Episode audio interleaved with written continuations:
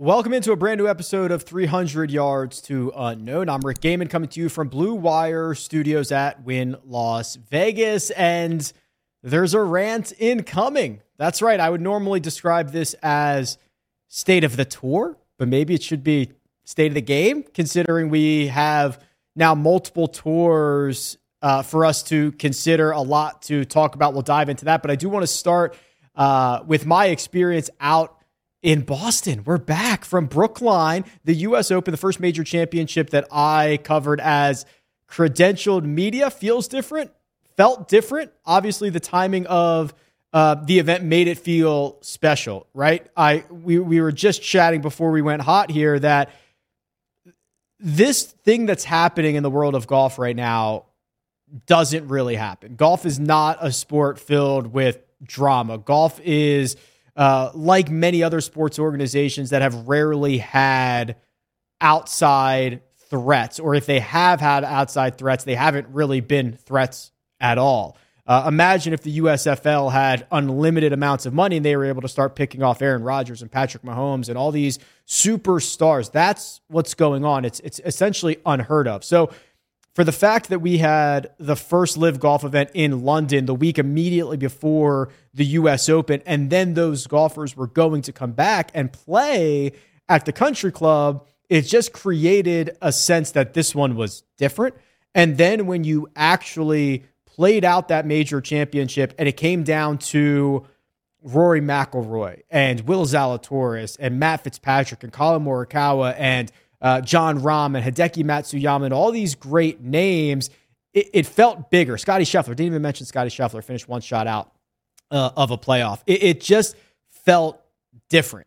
And to be there for it, I, I hope to kind of relay some of that that vibe and everything that was that was going on. But I want to start with the golf course because the country club was unbelievable. And as you can imagine, for a golf course that's over hundred years old, it's it's fairly claustrophobic, right? The lack of golf carts uh, or or excuse me, uh, cart paths that are out there, right? This course isn't you don't drive a golf cart on this golf course, you walk it. And with that, there are a bunch of greens that are right next to tee boxes. There are holes that share fairways. It is just a tight, claustrophobic feel. And what that creates is a situation where all the fans are kind of lumped up in one spot, right? So I believe they limited the attendance like 26,000 fans. And when you realize that the most popular golfers were also the golfers who were most in the mix, you got a situation where all 26,000 fans were essentially in one spot. So it had a lot of juice. The vibe was very, very strong.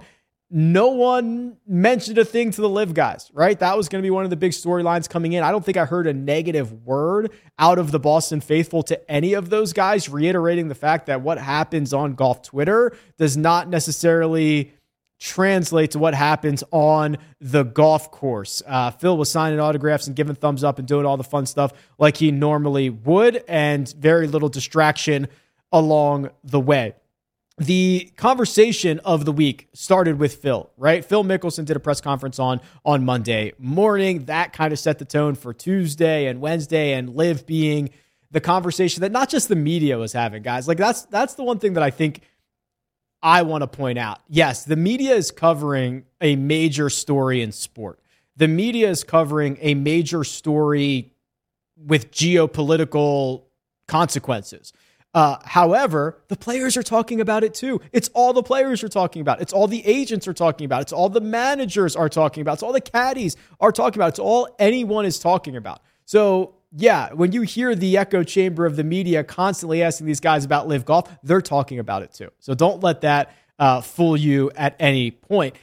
Once we got to Thursday, it felt like the course took over a little bit, right? The country club playing at only 7,200 yards shows that you don't have to go to Erin Hills every U.S. Open. You don't have to stretch this thing out to 8,000 yards. You can go to a golf course that has small, challenging greens. You can grow up the rough and you can make it firm and fast. And you can penalize these guys for hitting bad shots. And you can penalize them even when they do hit some good shots. It wasn't always fair out there in Brookline. And the course kind of took over. Now, the USGA, for some reason, has done this thing where they've already announced seemingly the next 30 years of venues.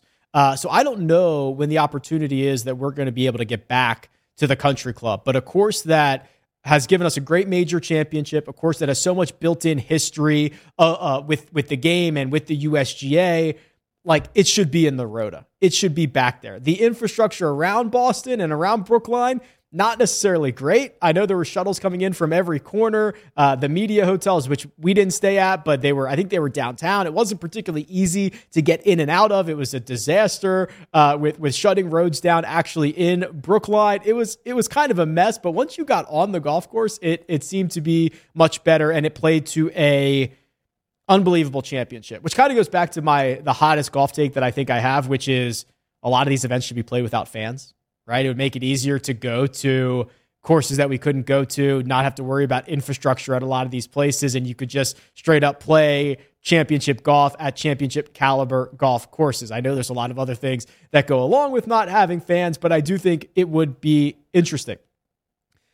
Being there as uh, credentialed media, it feels a little bit different. So I got a lot of questions about this. So I'll just pull back pull back the curtain a little bit here. So the the the media center is like a pretty sweet place, right? So you've got the big screens up with um, whether it's featured coverage, which whether it's the NBC coverage, whether it's the world feed, you've got like all the shots available, and then two massive scoreboards that are updating in real time, right? Like you'd see a score update on a scoreboard, and then you know NBC or whatever would get to it seven minutes later or something like that. But you're getting all of that in real time. They're feeding you all day long. It's very it's very hard not to put on like 10 pounds in a week when they're feeding you breakfast, lunch, dinner, snacks, ice cream, uh, unlimited, uh, like cold brew on tap, whatever you want, it's there. It's, it's pretty impressive stuff. And then the, the flash media, uh, center is right outside. So basically what happens and the way that you see this play out on TV is a golfer finishes around his round, an announcement comes over the loudspeaker and they say, Hey, Rory McIlroy will be in the flash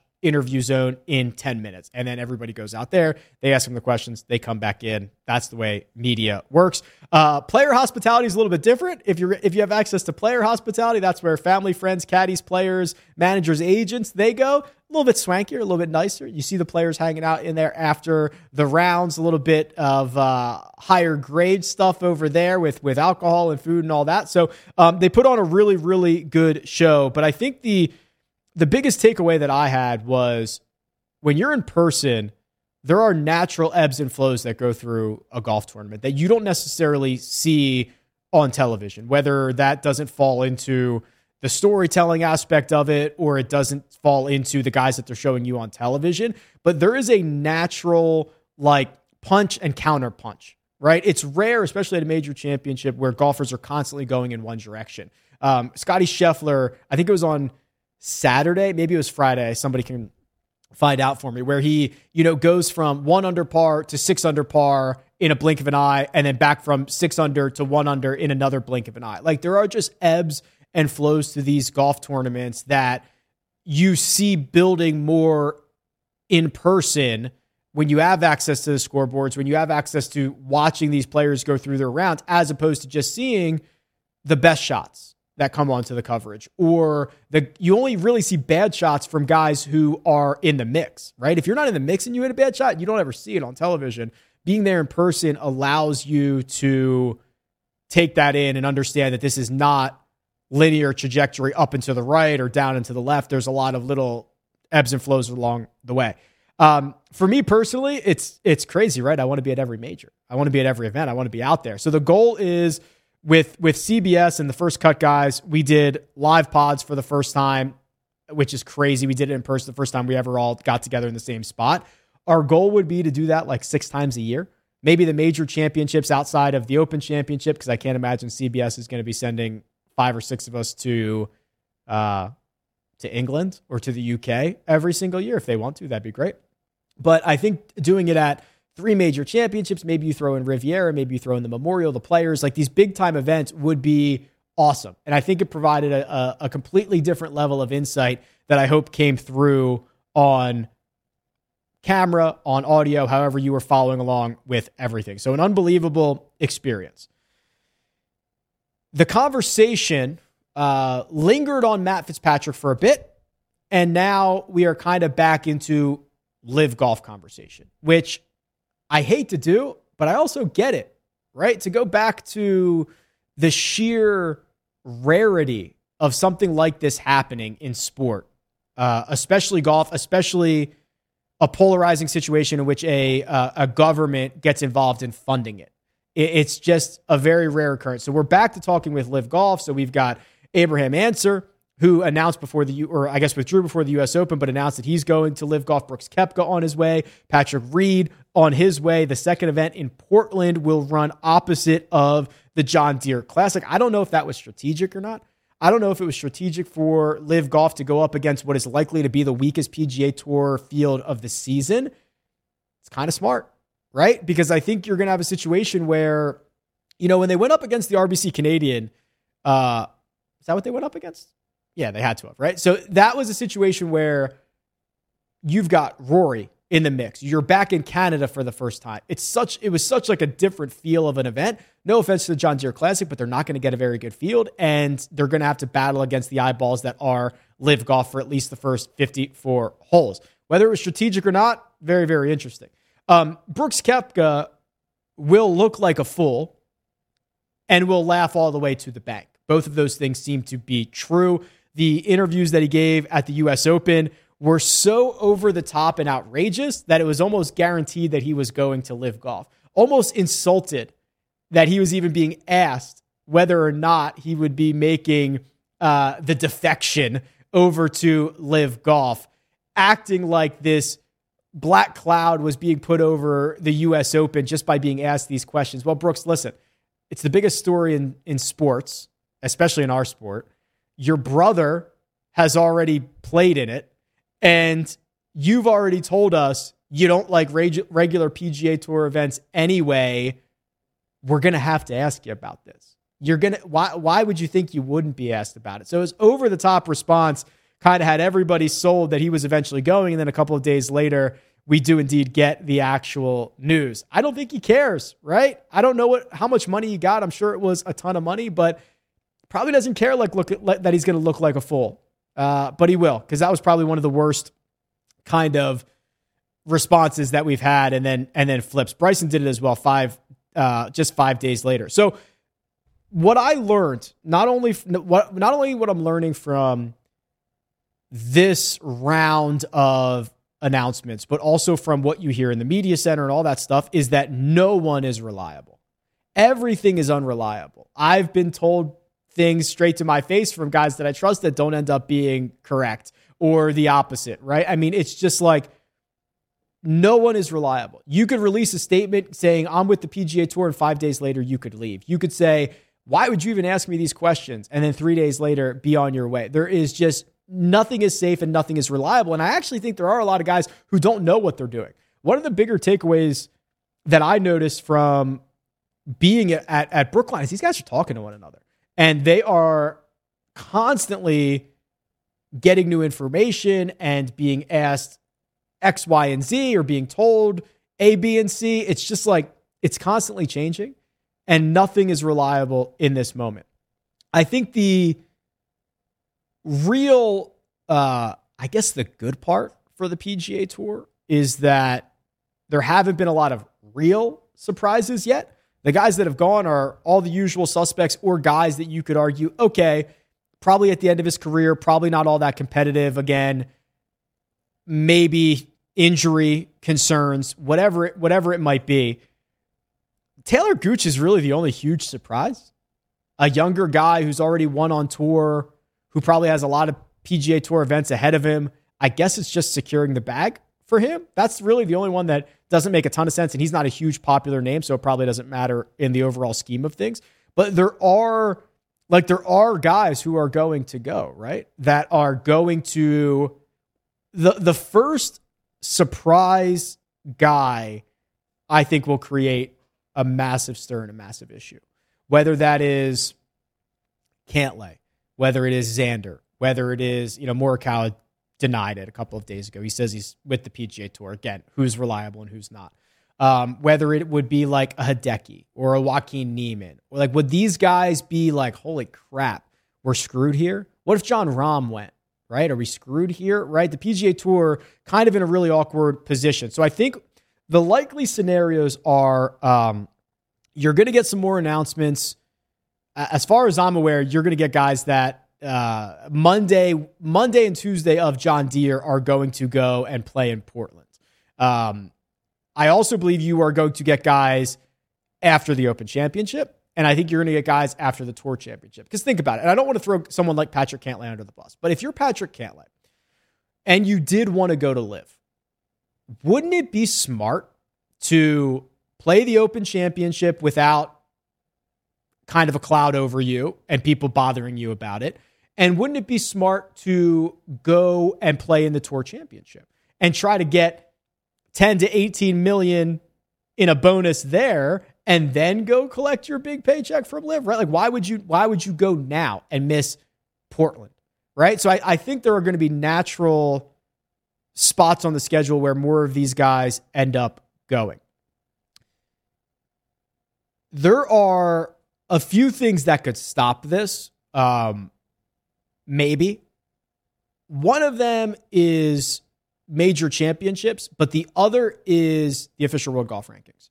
So when you start looking at how OWGR points are awarded, and I believe that LIV needs an OWGR resolution soon, and they might not get one soon, right? Like if you they've already submitted an application for OWGR points, it might be a year before that application gets resolved one way or another. They might never get approved by the board. The, you know who's on the board? The board is seven entities. It's like Jay Monahan from the PGA Tour. It's the four majors. It's the DP World Tour. It's like, I don't know. Are these guys super incentivized to start handing out OWGR points to to LIV golf? And if they don't start handing out OWGR points, it's going to be difficult for players to play their way into majors. So, for example, and Brooks might not be a great example of this because he's got exemptions from you know, winning multiple US Opens and multiple PGA championships. But just in general, the way OWGR points work, um, for every event that you play, you get an adjusted points number, and then they divide uh, uh your your two year rolling total over how many events that you've played. So that is called your divisor. So the most you can have is 52. That's the highest divisor that you can get, so that you can't game the system by playing 60 times a year around the world. I guess that would make sense. 52 times a year and have 100 events, and you can't just keep piling it up. So your max divisor is 52, and then your min divisor is 40. So if you play 10 events, you're still being divided by 40, which brings down your average OWGR points, and the average is how they rank you. That's the whole thing. That's that's the money. So Brooks Koepka, currently 19th in the OWGR. If he does not earn any more OWGR points until the US Open of next year, he will essentially only have 78 OWGR points. And if we use 40 as his minimum divisor, it's a 1.9 average, which means he would drop basically from 19th to 66th if he does not earn another OWGR point between now and next year. And you're probably saying, Rick, obviously he's going to earn OWGR points in the next year. Is it that obvious?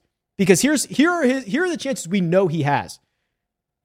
The Open Championship, the Masters, maybe, and maybe the PGA Championship next year. Three events. He maybe has three events to earn OWGR points between now and next year's US Open. And we know he's going to be able to play the Open Championship. We don't know about his status for the for the, the Masters, and assuming he's in on qualification of past champion status at the PGA, he's in there. So maybe three three cracks at it.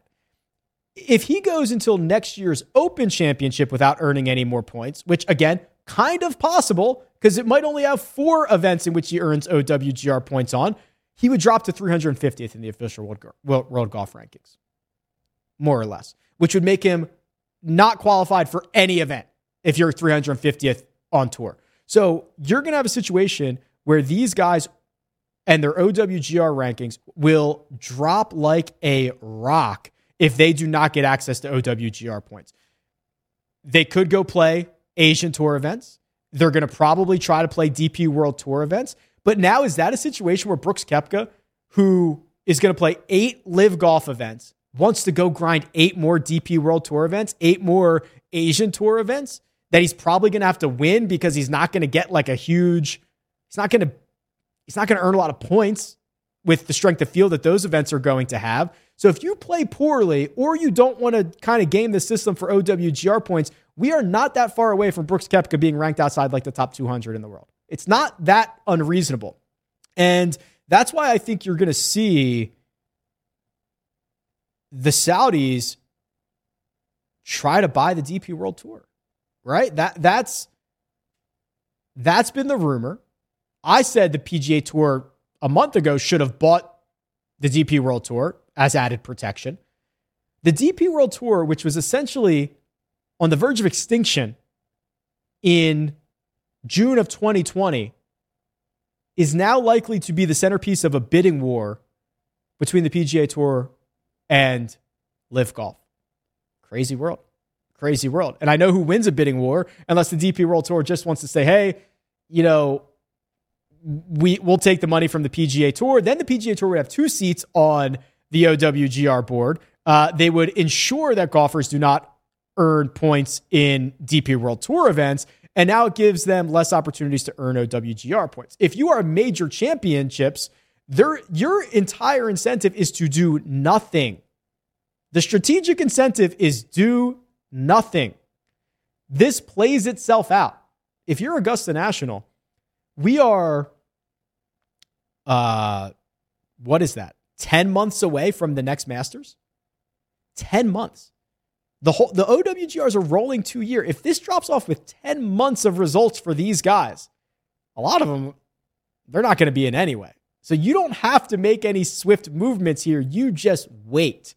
And if you wait, this gets resolved itself. So the PGA Tour has a lot more defending that it needs to do. Um, we got a little bit of a look under the hood of how LIV Golf negotiates. Uh, Pearson Coody, who is one of the top ranked uh, amateurs, although he just turned pro, uh, coming out of the University of Texas, uh, did a story here with golf.com about the offer that he received from LIV Golf. So this is a kid who is what? I, I, don't even, okay, he's 22. He, via the PGA Tour U program, has full status on the Korn Ferry Tour turned down a quote multi million dollar offer from LIV Golf, which would have been a two year commitment. And then he would have been able to play on in all of these events that have $4 million purses. And he turned it down. And the quote that he said that I think was most telling is quote, I might be sitting on my couch with millions in my bank account watching my friends play on the PGA Tour, and that would be devastating. End quote. He would also go on to say, and let me find this other quote here about, here we go. So it says, uh, Pearson said he took comfort from those who are his close friends and North Texas role models like Will Zalatoris, Scottie Scheffler, and Jordan Spieth, all of them who have remained committed to the PGA Tour. He said, quote, I know all of those guys, and if they believe in the PGA Tour and believe what it stands for and what they're doing, then I think I made the right decision. So Good news for the PGA Tour. You still have the cachet of history. You still have the cachet of all these kids wanting to eventually get to the PGA Tour and compete against the best. We saw the PGA Tour's response by adding money to purses, which we'll talk about in a second. But I actually don't think the PGA Tour needs to get in a an arms race. Like you're never going to outraise or outspend the Saudis. You're, it's not going to happen. But can you get close? Can you do a couple things that that make it 60%? Because if you've got 60%, you've got all the history, you've got all the all the cachet, you're going to the best golf courses, you have the best players, you have that. I think it's interesting. And that and also it goes to show the more you're able to retain of the role models, Rory McIlroy, Justin Thomas, Jordan Spieth, Scottie Scheffler, Will Zalatoris, you can retain others. It's kind of a followers organization. So the PGA Tour um, does respond by starting next year. Only the top 70 on the PGA Tour are going to be fully exempt. That includes invitationals. The first playoff event will go from 70, then down to 50, then down to 30 for the Tour Championship. They're adding three international no cut limited field events in which the top 50 from the FedEx Cup and top performers from the fall are invited, so guaranteed funds there. They increased eight different events with pretty significant purses. Tournament of Champions doubles. Genesis almost doubles up to 20 million. API 20. Match play. Memorial. FedEx St. Jude. BMW Championship all up to 20 million. Players Championship 25 million dollars. So that's the close thing, right? If you're the PGA Tour and you have a purse that's $20 million and the LIV Golf Association has $25 million purses, you're close. You still haven't done the guaranteed payouts, but you got to assume they're slowing down from LIV Golf eventually. There's just no incentive for them to always be paying $100 million to golfer number 30, 50, 70, or whatever. It's just, there's no incentive to do that. So we're getting close here from the PGA Tour, and they're going back to they're going back to the season just oh, going over one year. There's not going to be like that wraparound season anymore, which is fine by me. Um, honestly, this is a little bit better than I thought they could do, or it's it's probably as good as I thought as, as I thought they could do. Jay Monahan has very limited resources and ability to do anything with a pen stroke. Right? This is like trying to turn a battleship. There are so many uh, agreements and partnerships and scheduling of events that goes that go out years and years and years that it was going to be difficult to do anything massive quickly. I want the F1 model. I want 72 golfers in 12 teams of 6 that are competing both individually and as teams for 28 events a year and 28 of or 24 events plus four majors and 24 events in which the purses are 30 million dollars a piece. Some, like something outrageous. Like that's what I want. I want relegation. That's what I want. We were never going to get that overnight. Have we gotten closer? Maybe. Um, I think that you know the pros of this: more money, less tour cards available. No offense to I don't even want to name anybody. John Huston, who played a PGA Tour event a couple of weeks ago, shouldn't be in these fields. The PGA Tour, if you think about it, it's really hard to lose your card.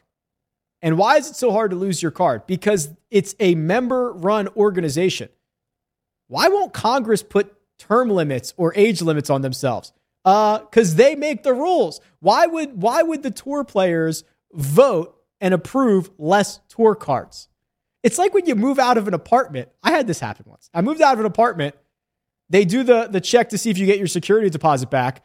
They bring in the carpet company to tell you if the carpet needs to be replaced. Uh, spoiler alert, it does. It always does. Why would they why would they say no to that?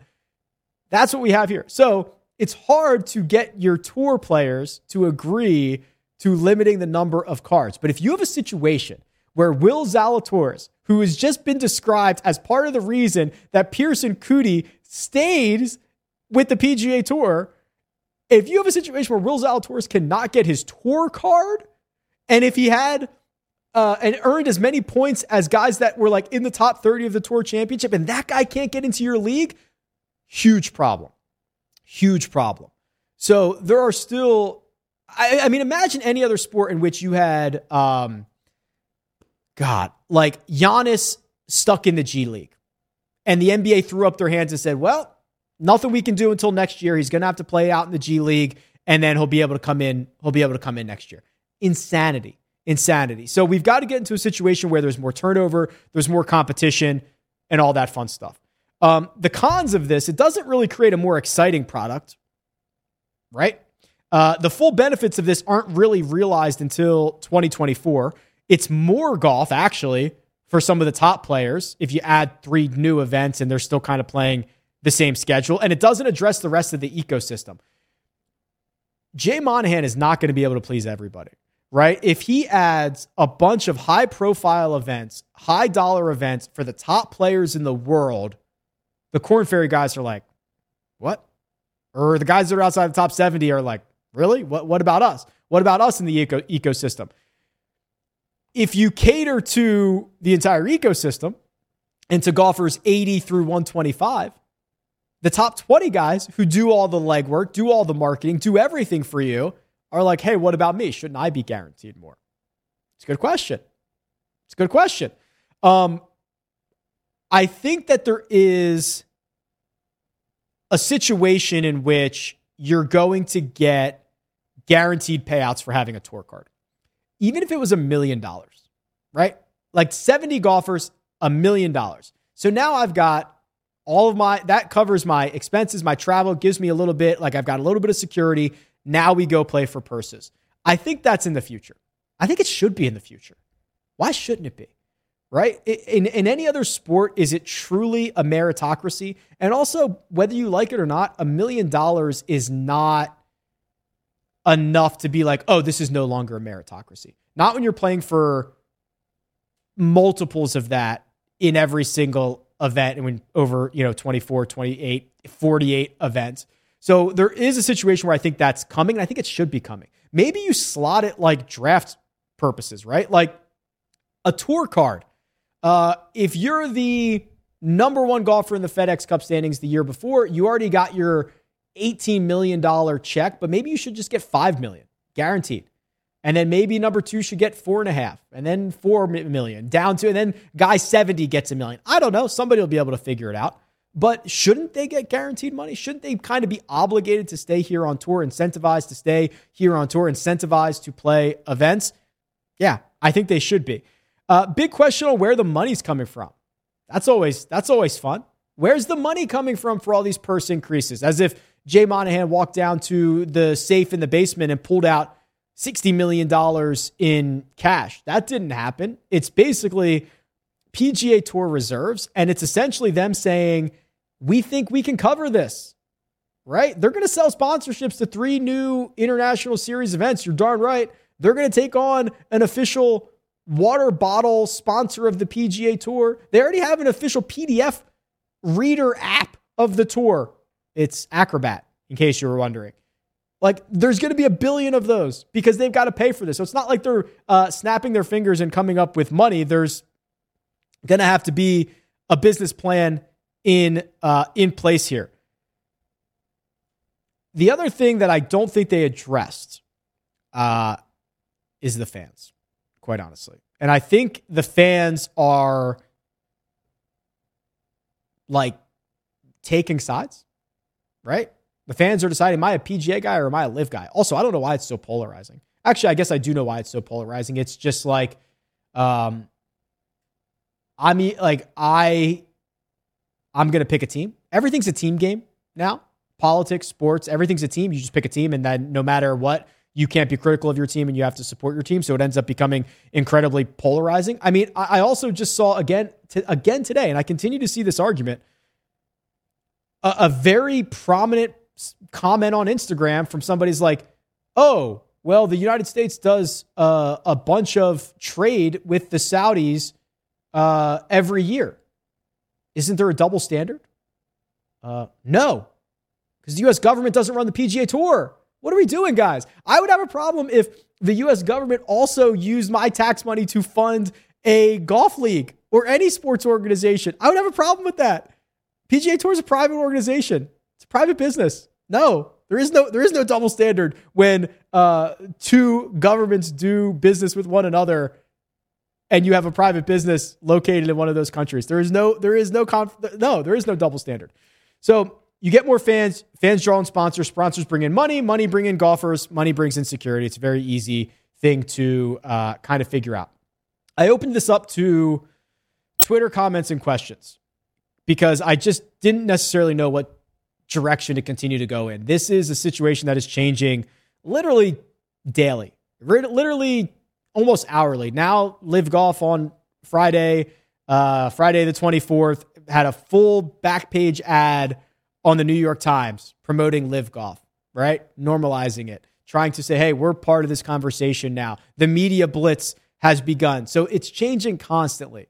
I wanted to kind of get a feel for what some of the questions and concerns were. So I'm just going to try to roll through um, roll through some of these and see if I can do a good job of answering them to the best of my ability. What's your approach to gambling on LIV? What are your thoughts on the huge gap between money and infrastructure in this startup league? Mind blowing aspect. Yes, gambling on LIV, uh, TBD. I think that there's going to be a, like uh, what books are going to offer this, right? I think DraftKings might have offered the the the London event, but I know a lot of these books, and I've talked I've spoken to a couple of these books that have partnerships with the PGA Tour. They're a little bit worried about offering live lines. Is DraftKings going to release a, a, DFS contest for for LIV? I don't know. I think that changes the conversation. So TBD on that, John. The huge gap between money and infrastructure in this startup league. I was kind of talking with Andy Lack about this a little bit earlier. There is no goal to be profitable in LIV golf. It's impossible. They will never be profitable in golf. They're, they've already spent hundreds of millions, if not bil- a billion dollars, and they've had one event. They will never be profitable in golf. However, you don't have to be because you're the Saudi government. And if you bring uh, a CEO of some major multinational corporation to a pro am and he gets to play with Phil Mickelson, you end up getting a $3 billion contract from that, you just made money. So you will never be profitable. It is it is a bizarre game we're playing. The PGA Tour has to be profitable and has to have a reasonable business model for golf. This league does not. I'm uh, Seth says, I'm curious what the Masters will say in regards to LIV. They're the big player that hasn't released any statement yet, and we probably won't hear anything at least until the beginning of next year. For sure, I don't think they're going to say anything. Quite honestly, I think they. I think the smart thing to do is wait. Time is in favor of Augusta National right now. Ten months away. You don't have to make any decisions for at least six. And a lot of these guys outside of your past champions, which you can continue to invite back because that's what it's been forever, are going to lose their way out. So I don't think you're going to have an issue with that. If you were an odds maker, this is pretty good. Austin says, if you were an odds maker setting the line for how many months or years that LIV is going to last, what is a fair number and what's your wager?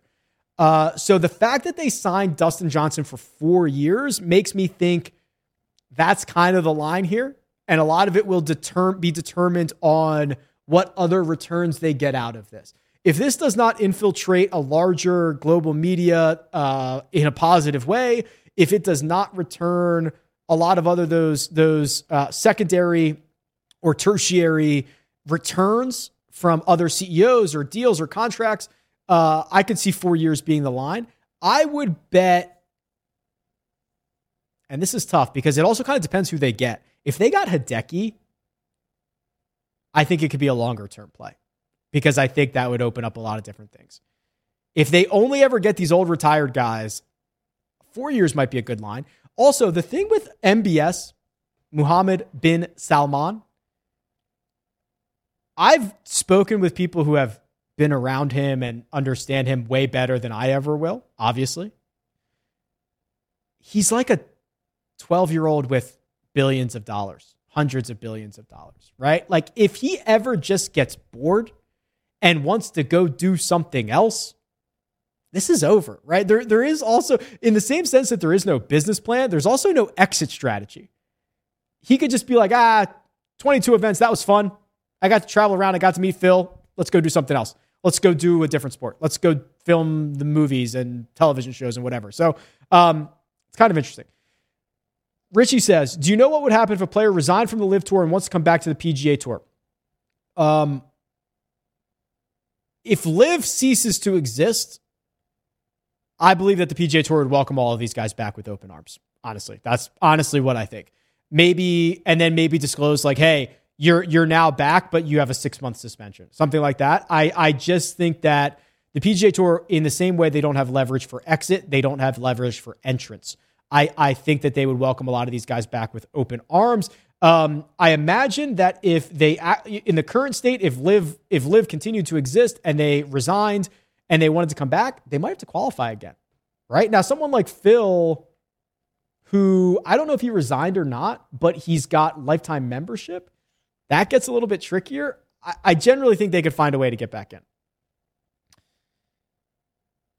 What do you think in retrospect the tour could have done to stop or prevent this? Asked Nick. This is a better, this is a great question.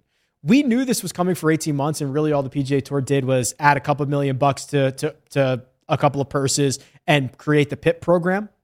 I think we were ahead. You know, there were even before LIV Golf existed, there were plenty of rumblings that the top players who do all the marketing, who who who pull in all the eyeballs, needed more. And whether that was, I, I thought we were headed towards guaranteed payments anyway, appearance fees. I thought we were headed towards something like that. They could have instituted this a long time ago. They could have instituted, um, I don't want to say a, a players union, but like if your your PGA Tour card entitles you to a million dollars and everything else, and limit the number of tour cards. And if you miss a cut, we're still going to give you a ten thousand dollars. Like I just thought there could have been other ways to to handle this. You could have listened to your players, your top players, a little bit better here. Um, and been prepared for this a, a long time ago. What do you think of LIV Golf in, in the in the Wall Street Journal? I thought it was the New York Times. Um, I'm pretty sure it's the New York Times. I don't know who they're trying to like. Are they trying to appeal to, to the younger audience that whips out the New York Times every morning? Find that pretty hard to believe. I just think they're gonna try to normalize all of this. Um, what does the OWGR do? Likely, again, nothing. Everyone is kind of incentivized to do nothing. The OWGR doesn't have to let anybody in. They don't have to keep anybody out. They can just do nothing. What does the DP World Tour do? I think they will be sold to either Live Golf or the PGA Tour. That is what I think is going to happen. What one player would completely devastate the PGA Tour if they left? Uh, Rory, but realistically, Morikawa, Viktor. Morikawa would be pretty devastating. An American, young American multi-major champion would would be pretty devastating. Is Faldo going to LIV? If yes, is that a big deal? I don't believe he is, and if he is, no, it is not a big deal. Should the PGA Tour offer the LIV defectors an open invitation to return home? At present, it seems that those have only been vilified. Okay. The other option that the PGA Tour could have done is coexist, right? So they went the opposite end. They went to the direction of you're banned or like you're never going to play golf here again. The other option could have been we coexist and you're allowed to play on the PGA Tour and eight times a year you're going to go be able to compete for a lot of money. I don't know if that was the right answer. Um, but you could have you could have found a way to coexist. You could have said, "Hey, here are the here are the weeks we want you to go up against. Here are the weeks we don't want you to go up against." There might have been a an opportunity to, to coexist. As new LIV players join, which LIV players get displaced? This is kind of interesting too. They haven't disclosed all of the contracts. They assume you assume guys like I mean I guess Chase might be safe because his brother's there, but like those guys that are amateurs or they have golf world golf rankings outside of 600 uh, i hope you're getting paid now because if they they're going to fill your spot right? That's the hopes. The hopes is you don't have to compete in this. The hopes for the for LIV is they're getting rid of you. And maybe they honor your two years. I, I don't know but that's it's a great question. The guys at the bottom of that of that player pool should be considerably worried. Uh, this one just says do we deserve rory mcilroy? No we don't. It's kind of rare in life that the most successful people are also looking out for everybody else's interests. So think about billionaires, think about uh, professional athletes, whatever it is. Rory McIlroy is like the most successful guy we've got. Uh, obviously, would benefit greatly from someone who wanted to give him like $300 million has not only played well, but has been has come out against us. Now there's only one Rory, and there's only an opportunity for one Rory because he also got very lucky in all of this. You know, he came up prime as everybody was paying for the Tiger effect. He signed a massive deal with Nike. Nike exits equipment, so he gets to sign another massive deal with TaylorMade, plus every other thing that he's got going on. $300 million is probably something he's earned already in his career if not a multiple of that. He's very lucky, like he's lucky to be able to be in this position to allow us to not deserve him. Regarding OWGR points for LIV, since there is no qualification for being on LIV other than a Greg Norman invite, pretty interesting. Does this hurt their case for being awarded OWGR points? Yes. From my understanding, there's also two other things that are going to be an issue for them getting OWGR points. Number one is that they're 54 hole events. Um, generally speaking, OWGR would like these to be 72 events over four days instead of 54 over three. And the other thing that I could not find, okay, I heard this in the media center from people that I trust that would be in the know, but I could not find any documentation of this.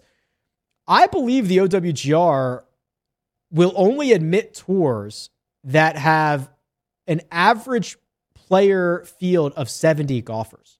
Now, the PGA Tour gets away with the smaller events in the Tour Championship because, on average, because they have a lot that are 144, 150, they can get away with that. I am trying to find out more information. So, if anybody has any more information, let me know. Serious question. If the money was coming from an angelic source, would there be any less condemn- condemnation? I do wonder where the majority of people talking about the Saudi human right laws think that think about them at uh, Saudi rights laws. Think about them at all other than when hit that the rest of that sentence doesn't make any sense. That's that doesn't make sense. But if the money were coming from um, from a more angelic source, um, yeah, I think the I think the PGA Tour would kind of have a harder time defending this, right? They wouldn't get the they wouldn't get the support of some media outlets and they wouldn't get support of some of the players who were able to write it off. If you were, yeah, I think like the PGL, which again, if you ask some people like, oh, you know, stockbrokers from Europe aren't any better than the Saudis, like you'd have that argument too. But I do think it would be a lot harder for the PGA Tour to defend. What team are you on? Or are you going to appear appear neutral? That comes from a uh, an account called LIV Golf Tracker. So I think we know what team they're on. I think I'm on team golf. I'd prefer to be on team PGA. I, I don't think LIV golf is uh, good for the game, right? Anytime you have a situation where uh, the game gets weaker and you've got your stars spread out, I think is worse for the game. It'll make the major championships more important because those would be the four times a year that these guys come back. But I am, I don't think I've necessarily even appeared neutral. I think I certainly lean PGA Tour, obviously. Uh, I would I would love it if the PGA Tour massively reformed to look a lot like F1, and they've got their flaws as well. But I don't think I've appeared neutral. It's a it's obviously a, a complex situation in which we're not gonna hear the end of it, right? And it's it's going to be a while. Um, oh, there, oh yes, I do remember. There was a question. I didn't see it there, but there was a question about should the PGA Tour make uh, make a fifth major? Yeah, Kevin Van Valkenburg of uh, I think he's with ESPN now wrote something about this a couple of weeks ago. The PGA Tour should just make the players a major championship. What's stopping them? The, who decides what the majors are is completely arbitrary. Just call it a major and say, yeah, this is there's now five majors, and just tell everybody to start talking about it. It'll work. There, there is no definition of a major championship. It's got one of the biggest purses in golf history. Call it a major. Everyone, everyone would eventually get on board with it.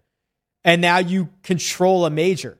And when you control a major, things are a little bit different. But um, they probably should have done that a while ago because now they're realizing they don't have much leverage in this situation. Although I do think there are a lot of guys who, if you gave them $60 million or 40 million or 80 or 100 or 200 or whatever that number is, and said, yeah, you're never, you're also never going to be able to play in a major championship again, they probably won't care. So there is, there is a, a percentage of, of people like that. Every day matters at this point. I think we are getting into a situation where there's going to be more guys that join the Portland field. I think there's going to be more announcements after the Open Championship. I think there's going to be more announcements after the Tour Championship. Then I think it'll die down a little bit. I think those are kind of the most natural spots. And for those who are willing and ready to go, that is when, when they will go. And that makes the most sense. So something that is going to continue to dominate our sport, whether you like it or not, but we'll continue to cover it and see which direction everything goes. I think that'll do it. You can find me on Twitter. Probably tell me how wrong I am. That's fine. That's always welcome. At Rick Run Good. You can leave a comment. Always good to hear from those. But for now, I'll say that this has been a brand new episode of 300 Yards to Unknown, and we'll catch you next time.